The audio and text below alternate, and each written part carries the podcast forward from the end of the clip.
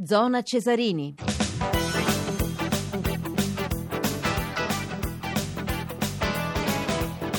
Buonasera, buonasera da Maurizio Ruggeri. Dunque avete sentito dalla voce eh, di Filippo Corsini come, come si è concluso eh, questo anticipo del turno infrasettimanale della decima giornata del campionato di Serie A, 2 a 2 tra Palermo e Milan con i gol eh, di Miccoli alla fine del primo tempo su rigore, poi in apertura di ripresa al 47 Brienza il raddoppio del Palermo e i gol di Montolivo al 69 e di El Sharawi all'80 per quanto riguarda riguarda il Milan. Dunque 2 a 2 cambia eh, la classifica con il Milan che si porta a 11 mm, punti, il Palermo invece va a 8 punti. Eh, ma abbiamo, abbiamo, il nostro ospite che è Mimmo Carratelli, editorialista della Repubblica eh, di Napoli, che eh, salutiamo. Buonasera Carratelli. Buonasera.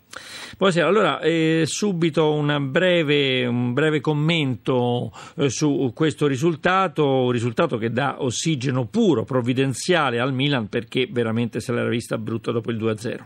Sì, è stata una partita divertente dove a un certo punto le giocate sono state meravigliose, dall'una parte nel primo tempo del Palermo e dall'altra parte nella ripresa del Milan saltavano le marcature, le squadre si allungavano, sembrava una partita estiva di quelle che si giocano per per godere di giocare sul campo di calcio e per farne godere gli spettatori. È stata una partita che non sembrava del, campi- del campionato italiano, dove stanno tutti attenti, si coprono, raddoppiano sulle corsie, quindi divertente. Il Milan ha fatto questa bella impresa di recuperare i due gol, era andata sotto di, di due gol, il Sharavi è stata ancora formidabile, una bella serata di Montolivo, dall'altra parte il solito Miccoli che non si arrende mai, Ilicic e qualche altro.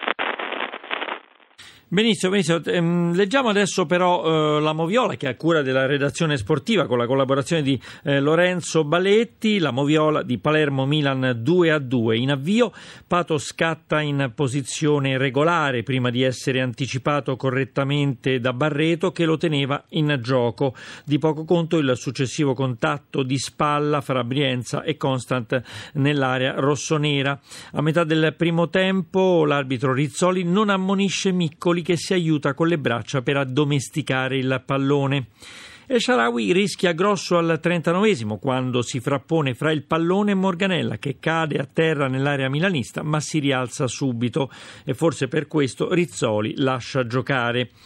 Nella ripresa il rigore a favore eh, del Palermo, anzi no, durante il primo tempo il rigore a favore del Palermo arriva al 44 per un intervento di Abate che con il braccio destro staccato dal corpo intercetta un cross di Miccoli dentro l'area milanista. Il gesto è considerato volontario nonostante la distanza ravvicinata. Se i difensori tenessero le braccia dietro la schiena non correrebbero rischi. Dal dischetto Miccoli porta in vantaggio la squadra siciliana. Alla 64esimo Garzia, ammonito sette minuti prima per un fallo su Pazzini, rischia il rosso bloccando eh, Bojan senza curarsi del pallone. Per Rizzoli basta la punizione, ma il fallo è da giallo, è da giallo pieno e sarebbe stato il secondo. Questa è la moviola di Palermo-Milan. Torniamo a Mimmo Carratelli, editorialista della Repubblica di Napoli. È giusto secondo te questo pareggio e soprattutto adesso la panchina di Allegri forse insomma, ha ancora un po' di, un po' di vita. Sì, no, il pareggio giustissimo, ripeto, per me è stata una partita molto, molto divertente, sembrava che non ci fossero esigenze di classifica, hanno giocato proprio a viso aperto. Sì, insomma, eh, cioè, i, i, tifosi del Milan devono avere pazienza, è una squadra che ha perso i migliori, bisogna ricostruirla, insomma, poi magari mh, mm, il Milan c'è, c'è questa tradizione, questa storia per cui lottare eh, per gli ultimi posti della classifica eh, gli viene difficile, però ecco se, se ci sono inserimenti importanti come stasera Bojan per esempio, e allora sì, mentre Pato ancora non si riesce a recuperare, io credo che il Milan risalirà a centro classifica tranquillamente, così come anche il Palermo che ha buone potenzialità tecniche.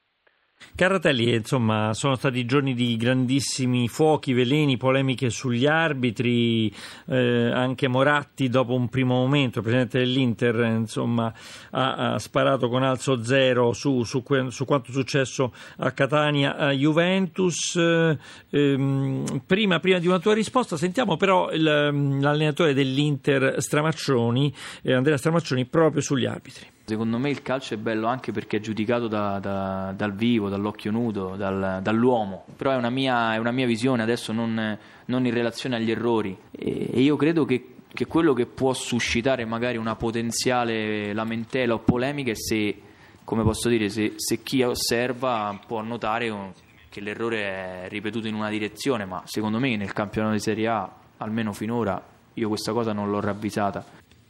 D'accordo Carratelli su questo, sì. così, questa nostalgia di, Stramazz- di, Stramaccioni di far restare diciamo, l'occhio, l'interprete principale, l'occhio umano, l'interprete principale. Io, io direi di, di, tornare anche all'autorità dell'arbitro unico, lui e i guardalini, insomma i giudici d'aria non, non portano niente, non possono vedere niente, l'occhio umano non può vedere neanche il pallone se, se sta dentro o fuori la linea di porta ed è poi il compito principale dei giudici d'aria.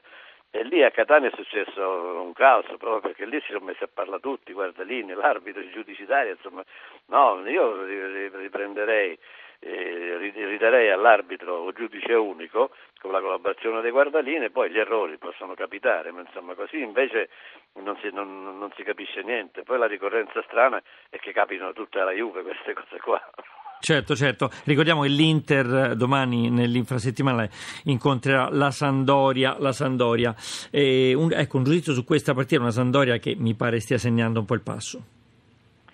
Sì, aveva cominciato bene Ciro Ferrara, poi evidentemente è una squadra giovane, una squadra inesperta e Sandoria eh, dovrà impegnarsi molto per salvarsi in questo campionato. Beh, l'Inter secondo me è un obbligo, battere la Sandoria perché poi sabato ci sarà, torna il vecchio derby d'Italia fra Juventus e Inter, eh, l'Inter va all'assalto della Juve per vedere di interromperne l'imbattibilità, eh, io credo che finirà in, in un pareggio, però che è l'ultimo assalto di una squadra forte in, contro, contro la Juve, adesso più che il Napoli che adesso è un po' in ombra, eh, tutti dicono che l'Inter è l'anti-Juve, quindi vedremo che cosa succede, succede sabato a Torino.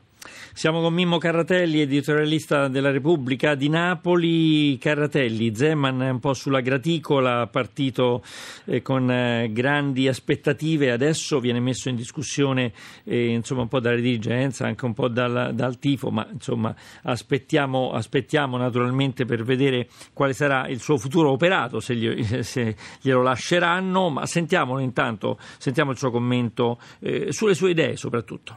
Praticamente noi dovremmo giocare un calcio che magari è diverso da quello che hanno giocato prima e quindi, quindi cambiamenti è normale che non possano venire automaticamente da un giorno all'altro, ma ci si deve lavorare. Io ripeto, per me per ora c'è il problema difensivo, nel senso quattro difensori ancora non hanno fatto un gruppo di quattro difensori che collaborano e che giocano insieme. Io sono convinto, ho le mie convinzioni, ho le mie cose, cerco di difendere finché non mi, non mi convince qualcuno che sono sbagliate, io continuo sulle mie. Caratelli, siamo, siamo, alle solite, non si dà mai. E viviamo in, un, in, un'epoca, in una società, in un evo in cui eh, non c'è tempo insomma, per, eh, per, per, riprendersi dopo insomma, delle scivolate. Sei d'accordo? Bisogna fare sempre tutto in fretta. Mm. No, ma il problema lì a Roma è che c'è Zeman sulla panchina della Roma, ma non c'è il gioco di Zeman in campo. Non so se questo feeling fra lui e i giocatori, soprattutto fra lui e i senatori giallorossi. Partito, partito anche insomma, con De Rossi, eh, con sì, Osvaldo. Non, eh, a meno che lui non, non, non tiri a, a, far fuori i senatori, tranne Totti, che credo sia comunque un suo gioiello e giochi con i ragazzi perché a lui piacciono moltissimo i ragazzi, parla sempre bene di questo Andreoli, che è un difensore fra le riserve, giovanissimo. E d'altra parte i giocatori che lui ha avuto nel Pescara l'anno scorso stanno facendo faville dappertutto, Sansovino, Immobile, Insigne, Verratti. E insomma, come possiamo definire Zeman? Un poeta, un poeta sta talvolta arcigno quando vede sempre nemici da Il calcio ha bisogno di poeti, secondo me, poi insomma, me, me, adesso me ne vorranno, me ne vorrà la frangia dei giallorossi che non lo vuole più, ma io sono sicuro che Zeman è stimatissimo e amatissimo. Voglio parlare del Napoli, che è sempre la seconda forza del campionato, eh, che eh, insomma affronterà l'Atalanta a Bergamo, sono sempre partite delicate queste, però insomma il Napoli sta tenendo il passo. Beh, è delicatissimo perché Cavani non figura fra i convocati, quindi la, il, il, disturbo muscolare alla gamba destra è più serio del, di quanto si temeva. Poi non ci sarà Zuniga, anche lui sofferente.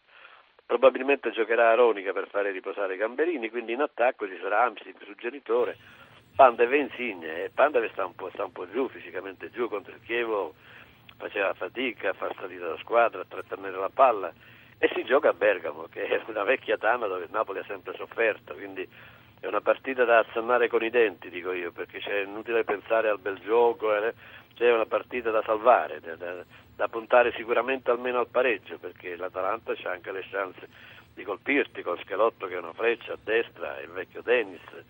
Quindi un Napoli che deve essere attento perché quando non hai la forza di fare il passo in più devi accontentarti di rifare il passo normale. Manca la Lazio all'appello tra, tra, le grandi, le grandi di questo campionato, insomma è scivolata a Firenze, però forse penalizzata anche un po', per quanto poi insomma eh, la Fiorentina credo, credo, che abbia fatto una buona partita. Petkovic per la prima volta abbiamo sentito dire sì, un errore ci può stare, due forse un po' troppi, però sempre molto signore, una Lazio che insomma potrebbe, potrebbe riprendersi in casa con il Torino che pure insomma ha bisogno di punti. Come la vedi questa sfida Lazio-Torino? la Lazio è una, è una, bella squadra e poi ha azzeccato questo tecnico che almeno io non conoscevo, molti di noi non conoscevamo. C'è una persona seria, una persona che drammatizza, una persona concreta. E credo che la Lazio possa fare un bel salto di qualità con questo tecnico. Quindi eh, lì dietro la Juve ci sono Napoli, Lazio e Inter. Insomma, adesso vediamo se insieme si riprende con la Roma. Comunque sono queste tre che si batteranno non dico per sfidare la Juve, che insomma almeno fino a questo momento sembra irraggiungibile, Bene. ma per quel secondo posto che serve per fare i soldini della Champions l'anno prossimo con la qualificazione diretta del torneo europeo, che poi è il traguardo massimo del Napoli, anche se sotto sotto Napoli pensa allo scudetto perché ha snobbato la, l'Europa League e allora gli tocca... Grazie Carratelli, dobbiamo concludere, ringraziamo Carratelli della Repubblica, noi vi ricordiamo che Zona Cesarini è un programma a cura di Riccardo Cucchi con l'organizzazione di Giorgio Favilla, la regia di Ombretta Conti, l'assistenza al programma di Toni Tisi, questa sera per la parte tecnica ringraziamo Stefano Catini e Antonio Moncelsi, domani vi ricordo che noi andremo in onda dalle 20 20.35 con tutto il calcio minuto per minuto, la Serie A, l'infrasettimanale la decima giornata. Adesso diamo la linea al GR1 da Maurizio Ruggeri. La buonanotte a tutti.